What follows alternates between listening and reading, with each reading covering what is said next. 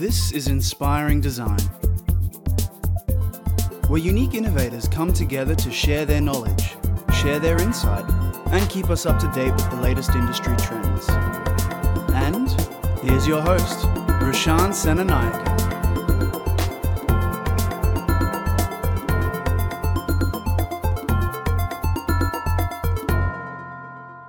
What's up, listeners? I'm your host, Rashan. Welcome to a brand new episode and the continuation of season two of Inspiring Design.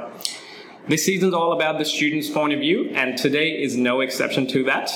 We are design thinking our way through the education and design industry, featuring students from all over Australia and various subject areas, disciplines, and stages in their education careers. So, to kick things off today, I have here a very special guest, Natasha Clough. Tash is 23, local girl from the town of Wollongong. She's a final year interior design student at QUT, also studying architecture. But what makes her stand out is the fact that she has traveled to an amazing 34 countries in her life so far. Something that a lot of us actually dreams about, but she's actually achieved it at the age of 23. So today is all about traveling and design and education. So without further ado, let's get into it. Welcome to the show, Tash. Thank you very much. Thanks for having me. Can we start off with a little bit of background on yourself?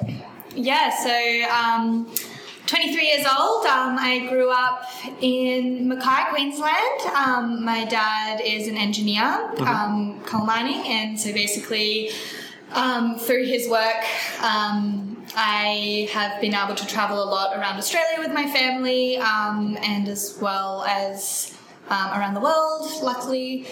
And yeah, um, grew up in Mackay, moved down to Brisbane for uni, and here I am. There you go. So you're actually working at the moment? I am working, yep, I'm working in a firm called Pedal and Potter. It's Awesome. kind of a new firm, just four of us, interior design. Yeah. Yeah, it's great. I've been there for four weeks now, so. There you go. Cool. Tw- 34 countries. Yeah. How did that happen?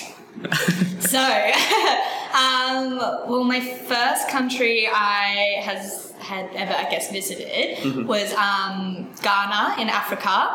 Um, That's a unique first country. yeah, so my, like I just said, my dad's an engineer. We travel a lot for um, through his work, Mm-hmm. and basically to make ends meet. When I was born, and my older brother, um, he decided to go shovel coal onto a conveyor belt in Right. Africa. So Yeah. um, I was there till the age of three and a half, and yeah, basically my first years of living there, Mm-hmm. and yeah, so that from there we just kind of came back to Australia, and then when I was 12, then dad decided that, yep, okay, we're going to start going on family holidays because he Yeah. worked away a lot and thought this was a good way to kind of connect with the family all together. So, yeah, then went back to Africa to South Africa, Botswana, Zimbabwe, and Zambia. And Wow. then from there, it was every year, every second year. Yeah. Yeah.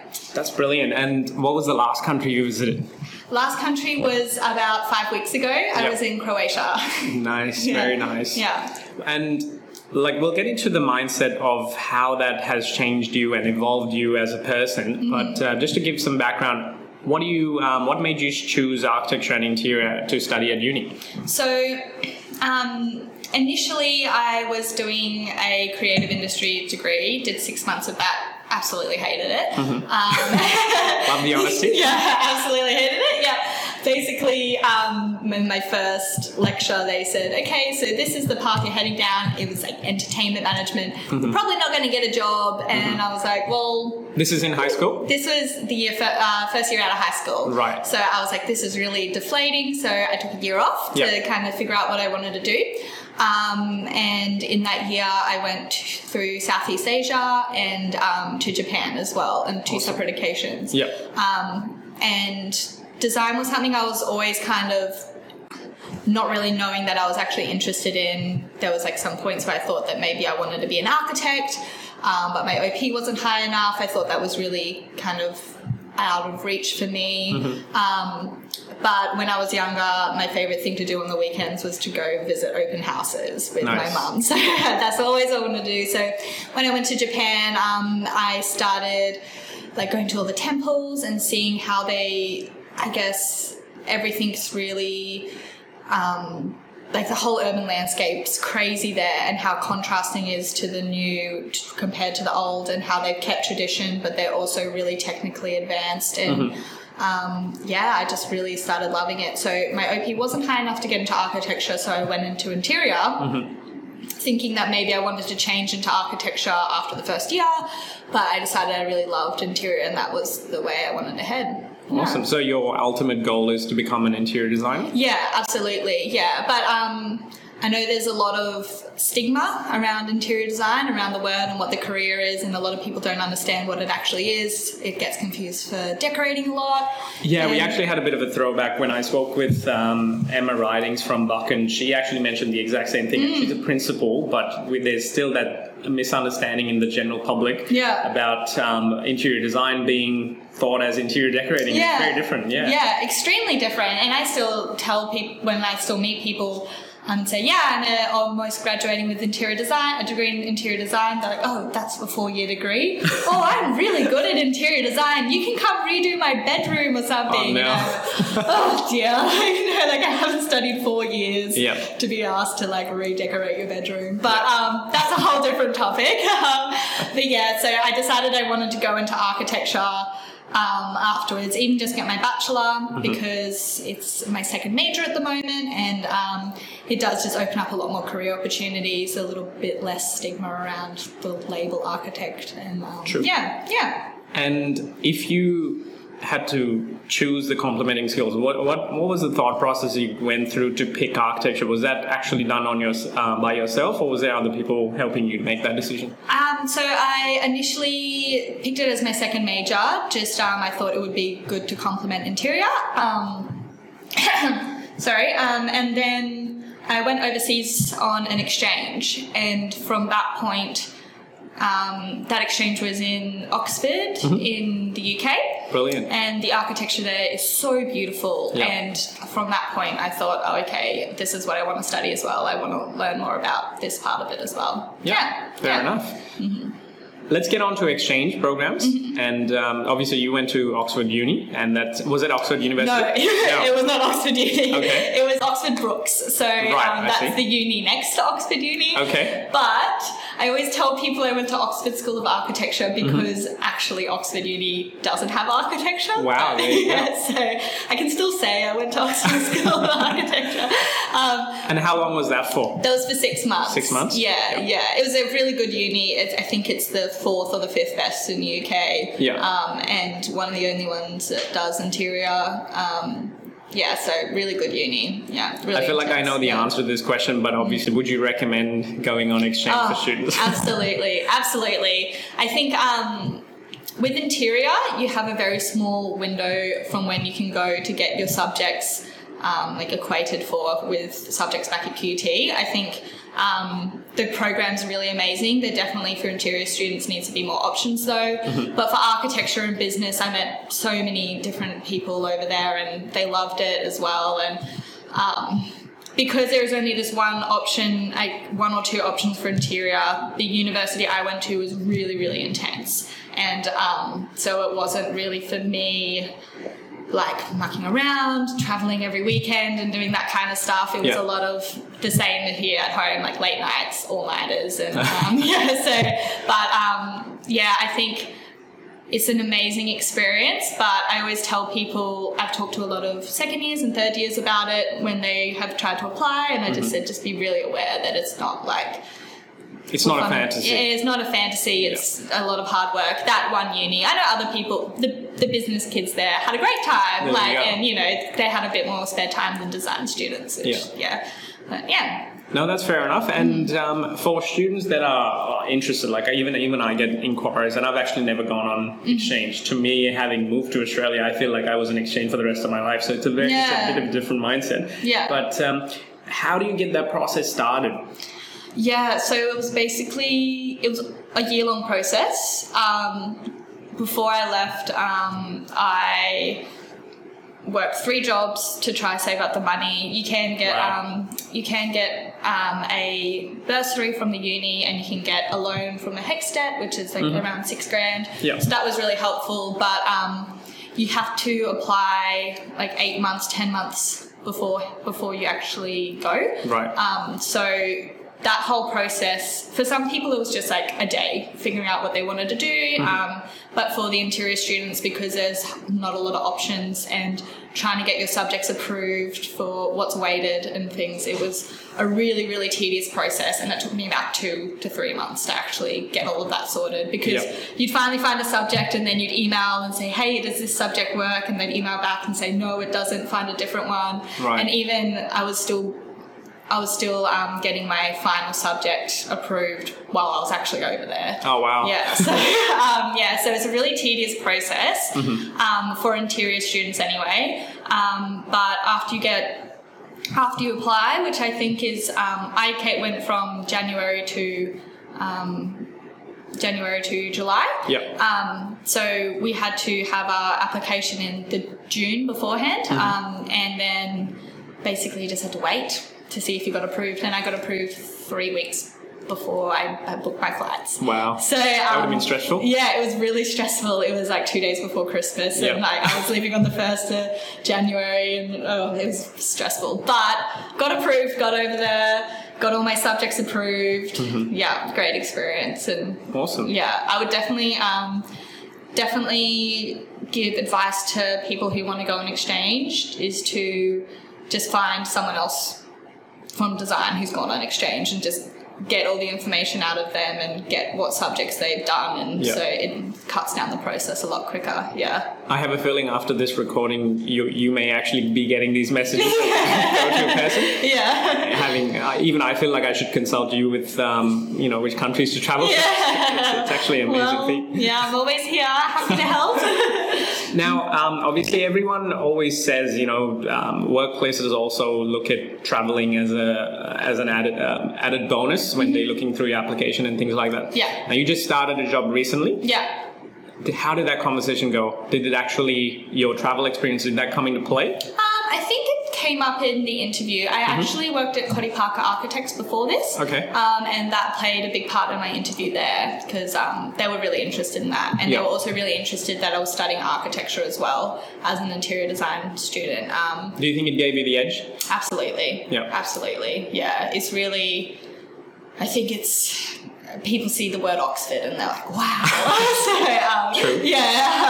So, yeah, definitely gave me the edge. It's um, yeah, I think people don't look at your GPAs at all for design. They look through your portfolio, they look through what skills you have, and then they look at your experience. And Yeah. so if someone has no experience and I have no experience, but I've also gone on exchange, Yeah. a lot of the time I feel like that's going to take you over the edge. And Definitely, yeah, definitely, and that's actually valuable advice for I think students going through this, looking Mm. at the next five, ten years. Yeah. And having learned design in another country as well, Mm-hmm. comparing to Australia, what was that like? It was insane. um, it was so different. Um, so I had a really passionate Italian interior designer. Wow. Um, but they didn't call it interior design over there. They called it interior architecture. Right. So um, there's a little bit less stigma over there about the actual career, and um, they did they did a lot of architecture as well. So basically, my assignment um, included the carcass of the building, but it just you didn't really have to go into the structure of it. It was just didn't go too much into design. Right. They gave a basic what they wanted, and then you designed around that. And um, uh, my assignment was a semester long assignment designing a pod for a homeless man. Um, so he, uh, a, t- a teacher designed the landscape of it and um, where it was going to be and gave us a carcass, and basically each student designed pods. And then we all made models of it and put it together in this kind of landscape and Awesome. presented it to an actual client. Um, every year they changed A real world client? Yeah, so um, it was called. Um, oh, I can't remember now. Crisis. It was called Okay. Crisis. So um, Oxford's got the highest homeless rate in the whole of UK. Right. Um, and we Crisis is a website and basically offers um, like artworks and um, art classes, sorry, education, free education, Mm-hmm. soup kitchen for the homeless in Oxford, and they have interviews on their website Right. about um, all the homeless in around the UK. And we went onto the website, found a real client, and because they had these big blurbs about them, had to like do full studies into who they were, and then we designed specifically for that homeless person. So it was really interesting, um, and then also really interesting. Um, changing the whole entire perception of I always try to include passive design in my um, designs in Australia about getting wind flow and the much as much sunlight and not too harsh sun and but they're completely opposite. It's all about retaining heat and Yeah. I went with another girl and we we're like, we have no idea how to do this. there was a lot of going back to the tutor like, is this right? Like is this how you keep the heat in? Like Yeah. I don't don't really understand. Like, do we open the windows? Do we not? Like, it's it was very it was really different. The whole entire I guess like it was flipped on its head Yeah. what we were used to and but yeah, really interesting um, and yeah, crazy intense. The it was you think you have a whole semester to do the research and come up with the design in the end, but the tutor just kept throwing curveballs at you, and you know the um, it was two six-hour days or two seven-hour days of Wow. at uni at Per first. week? Yeah, per Yeah. week. Um, yeah, and I think one weekend it was one of my friend's birthdays, so we decided to go to Berlin Right. for the weekend. We're like, okay, stuff it, we're gonna go. And then we came back, we're like, why did we go? We're so behind. and yeah, so but it's really good because you can. At on exchange, you just have to pass or fail. It doesn't. It doesn't come back to your grades in um, Australia. But I went there with the perception of I want to learn as much as I can. I want to learn how to 3D print. I want to learn how to use the laser cutter machine because we don't really do that too much in interior um, about making models and things. So um, and the tutor there was really helpful into just pushing you and yeah. Awesome. Great. And was that was the delivery, the way it's taught at uni level, was that different? Did you see any differences there? Yeah, absolutely. Um, it was really so there was only twenty people in my class, Mm-hmm. twenty three, I think. Um, whereas in interior we've got sixty. Wow. Here, so there was uh, it's way smaller, Mm-hmm. way more class time, so you could get like fifteen minutes to half an hour. In With your groups with, your, tutor. with your tutor, whereas Yep. here we have a timer for like seven minutes every Wow. time. So um, you get a lot more feedback, a lot more content, and then Mm-hmm. you finish off with a lot more of a resolved design. And um, you have like you make four or five. Mo- uh, there was one point where I was making a new model every week. It was really model based. Um, and here with interior, we start off with like sketches and a concept, and then we put it into like floor plans and sections, and then maybe if we have time, we make a model at the end Right. completely opposite over there. They start off with a model Mm-hmm. and then they rip things out and put it in, rip things, make this really messy model, and then they make a refined model out of that. And from that, they take their sections and elevations, and Wow. then they do their renders last. So completely opposite. Yeah. And I was terrible at model making because Yeah. we don't have to do that. In I'm personally not a fan of model making as well, so yeah, that would have been that would have been an experience. Yeah, definitely an experience. Definitely a complete different way of teaching. Yeah. Wow, there you go. And do you think that is actually a beneficial way of learning as a student? Um, I think it's beneficial to have both. Okay. I think what I've learned um, from my four years here um, is that it's really difficult. Design is so subjective, but I think every tutor prefers either hand drawing or digital or model making, and um, it's really good to have a wide set of skills. But also, tutors and who's marking you need to be aware that not everyone has the same set of skills. So Yeah. It's really difficult when you hand in like a I'm really good at digital stuff, I'm not that good of hand drawing. Mm-hmm. But if your tutor prefers hand drawing, sometimes it's a bit hard to kind of navigate where you stand on that scale, yeah. Yeah, definitely. And I think that's the biggest problem. Most people, most educators usually teach through their bias, their lens. And uh, instead of, we actually need to have that, um, I think, foresight to understand that teachers are actually, your, your students are actually going to be end- ending in the industry. They need all those skill sets. So you need to allow them to find their own creativity. Yeah. It's something that I always tell my students whenever they come and ask me, going, "Oh, do you think this looks good?" I'm like, it, "That part is irrelevant. Like, if I, I may think it looks good, I may not. But. Yeah. does it make it a bad design? It may or may not. Yeah. It's up to you to understand that as a designer. Absolutely, So it's, um, uh, that's actually quite interesting. And ha- are there lectures? Are there is it open studios there? How does it work over there? Um, for uh, for my class, my tutorials, it was just open studios. I think we had maybe Okay. two or three lectures. Really informal. He just stood up at the front of class, had had his laptop turned around, and was like. He went to a trip to Japan one time, and one of his lectures was showing his slides. A show and yeah, tell. yeah, show and tell basically. Yeah. He was really passionate, got really excited about the small things, and Mm-hmm. one of those tutors that would like start off with a conversation just talking normally, and by the end he was shouting with his arms waving everywhere. Like he was very passionate, and Yeah. um, yeah, so it was really just informal, but a lot more one-on-one time, and a lot more catered to what your design is, and he- like everyone by the end of it had a vast variety of different designs. Like mine was really um, organic and layered and um, timber where um, my friend and like sort of shaped like a big piece of coral where my friend who came with me and who we basically had the same amount of time with him she ended up with this big perforated steel structure Right. and completely same brief but completely different things and completely contrasting Mm-hmm. where i don't feel like that happens as much here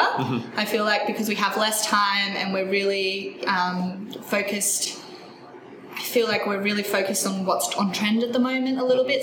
Well, not really focused, but I feel like that comes into it a lot. Yeah. Um, so this last semester, um, we handed in our design assignment, and everything was Carlisle, Rich and Spence, archways, and that kind of thing. Mm-hmm. Yeah. Whereas I feel like on exchange, everything was just so vastly different from each other. Mm-hmm. And um, yeah, so just, I don't know, it's just something that happens in between the, I guess, one on one connection that kind Mm-hmm. of pushes you in different ways. Yeah. Yeah. And what about the software, the technology that you guys used over there? Is it similar to here? So they used Rhino.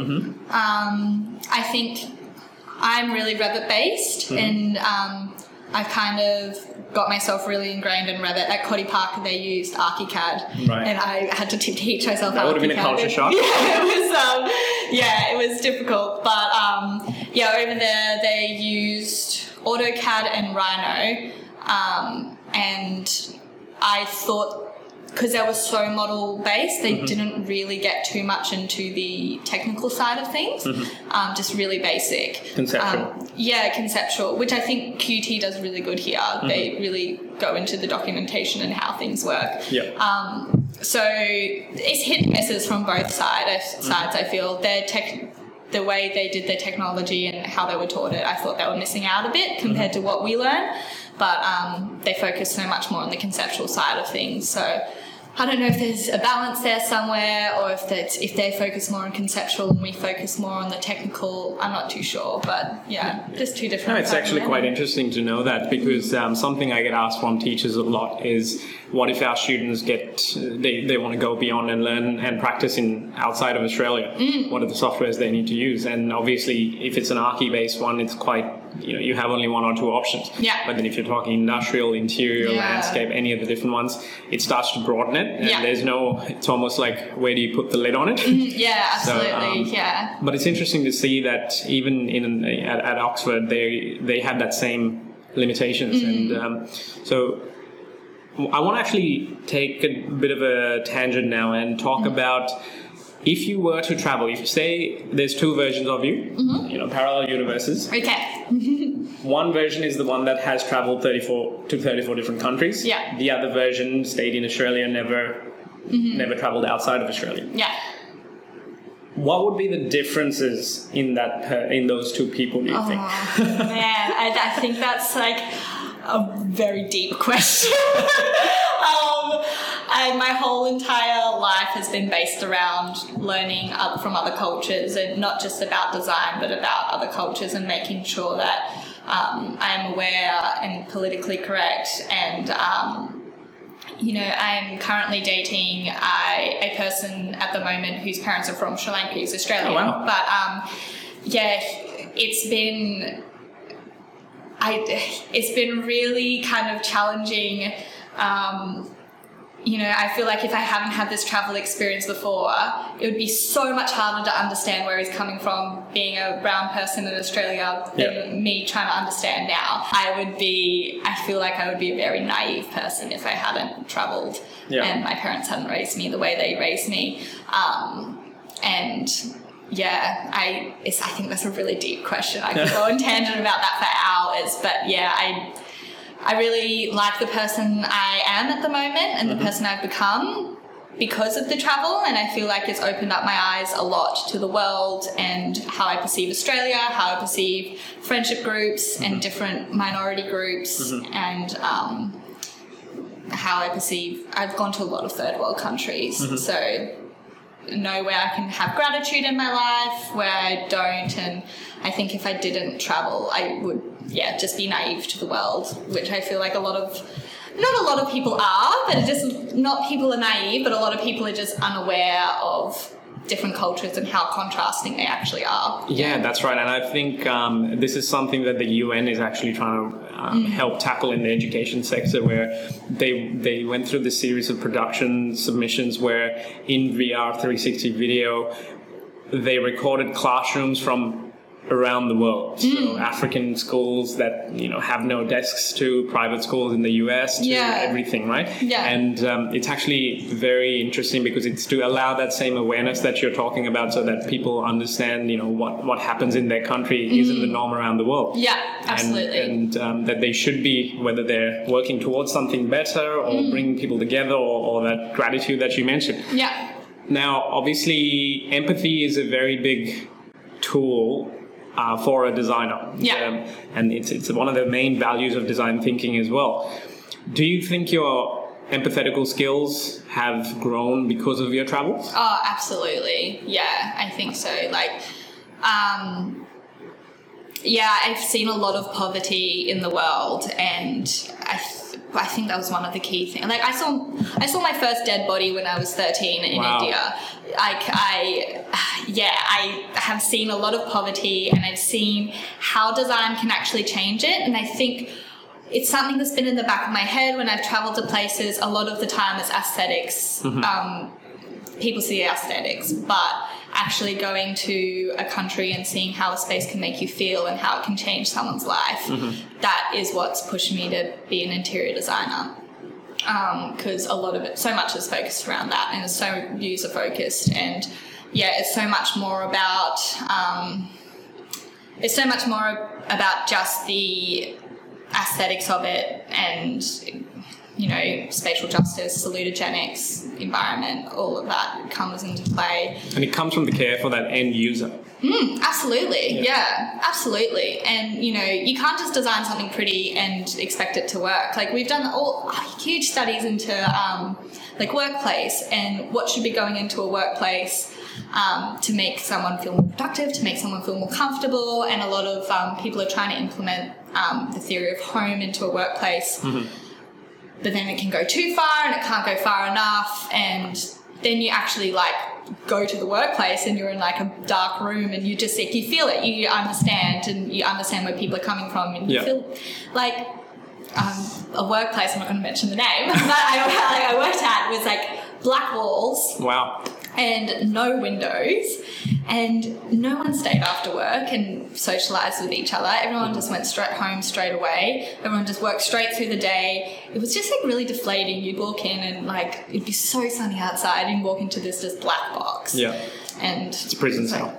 pardon Prison cell. Pri- yeah, and like it wasn't prison cells, just like suave. Right. But I just don't think suave works in the workplace. So Yeah. yeah it's um, that's just one example, and that's just your workplace Hmm. and people's homes and um, you know jail cells and education centers. It can just go so much further. The recent um, the recent one that um, we did last semester was my group um, came up with the concept of reinventing um, youth detention centres because they're not working at the moment. And we gained a lot of inspiration from Scandinavian youth detention centres and how they design around that. Um, and it's so much, it can be so much more about integrating education rather than just detaining someone. Yeah. And um, yeah, because the the reoffending rate's eighty percent for youth detention boy, boys.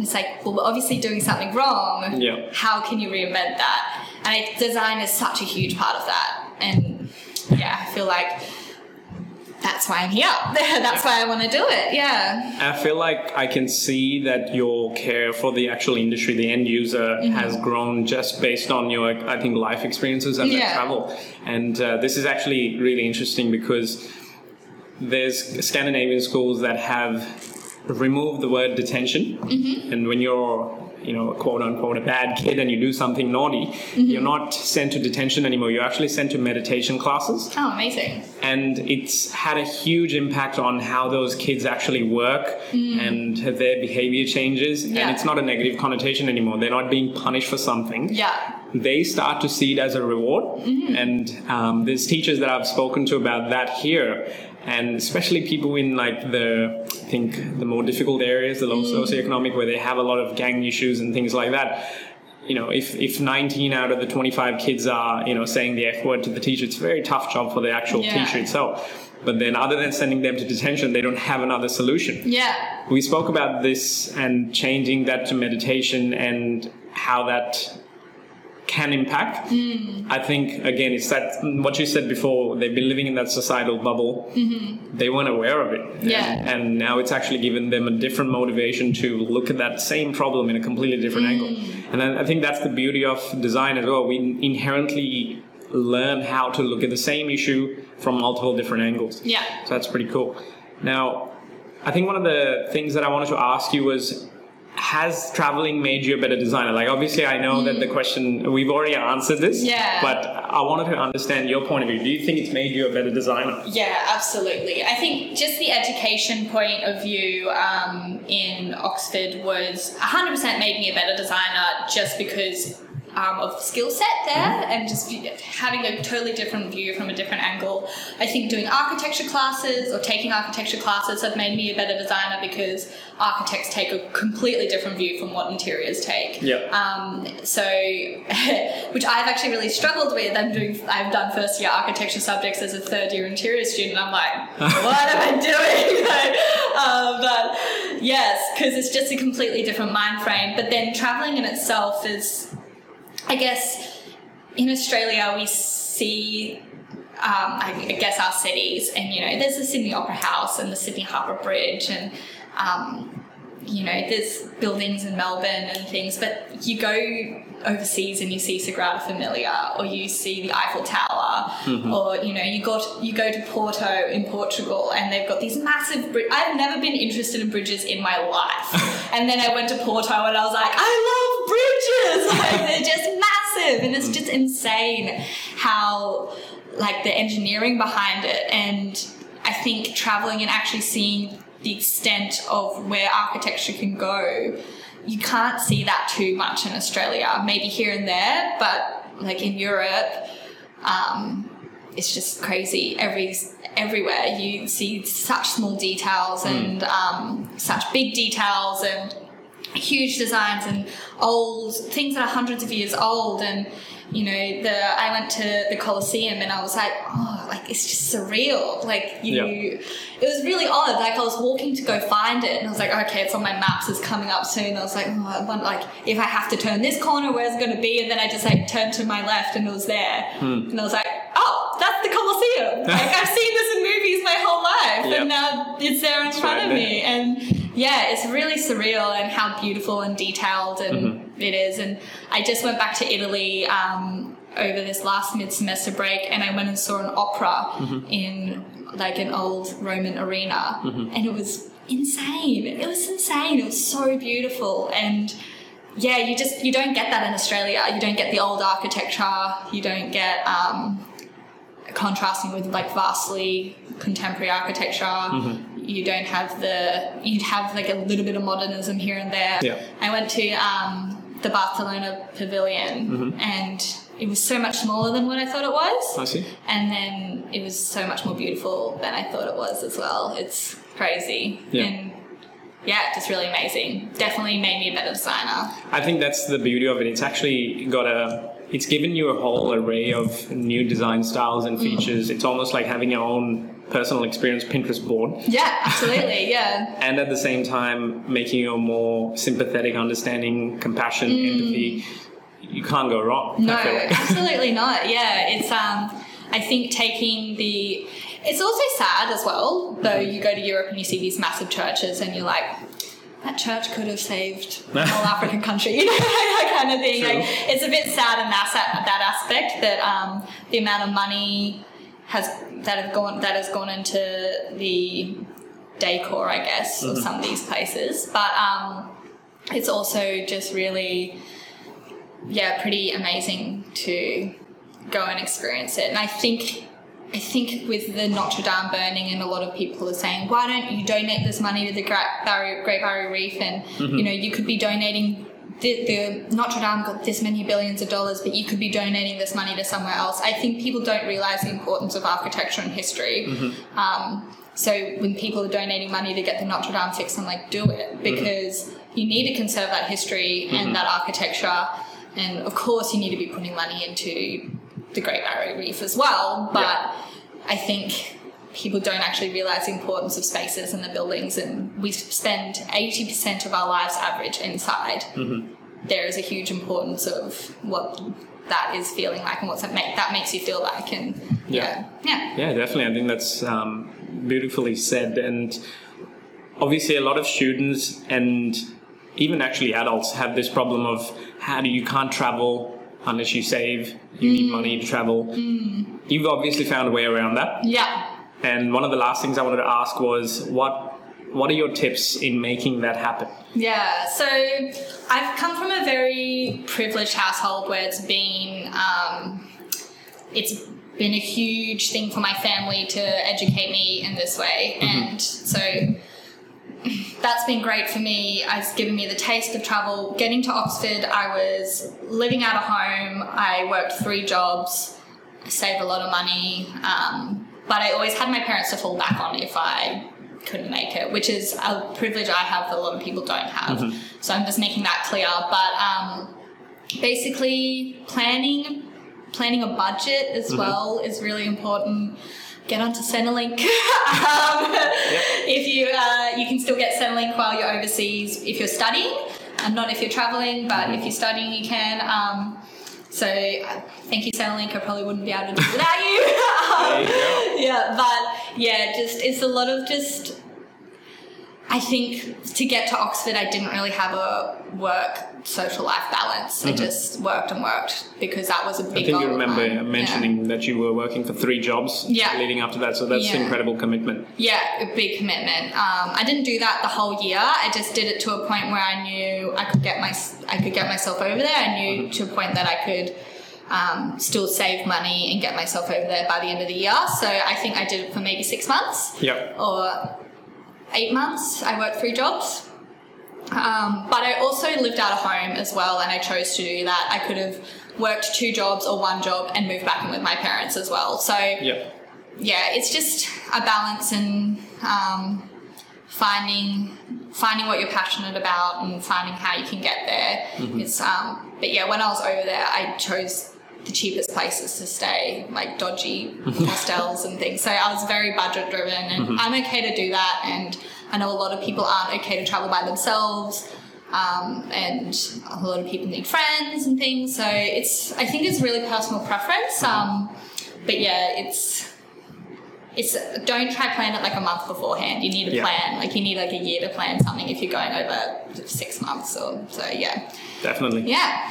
Awesome. Well, there you go. Thanks so much, Tash. And um, how can people get in touch with you? Because you're all. Uh, you are a wealth of experience and knowledge when it comes to this. So, um, how can people get in touch with you if they have questions for you? Um, they can add me on Facebook. This- My name's in the Show notes, yeah. yeah, yeah. Um, welcome to add me on Facebook. Always happy to answer questions about exchange and um, travel and things. It's a big passion of mine, so Yep. always try to urge people to do it as much as they can. Yeah. Yeah, awesome. Yeah. Well, that's it for today, folks. Thank you so much, Tash. And um, before we leave, if um, jump online and uh, leave a review if you if you like what we do here. Um, your every every at the end of every episode, I'm gonna give a shout out to the reviews, and your name can be listened to over 14 different countries. Um, and also jump online and check out the past episodes if you have any passion. See if the topics are there. If not, you can actually message me, and I make it a point to actually personally respond to every single message that I receive. So till next time, thank you so much. Thank you.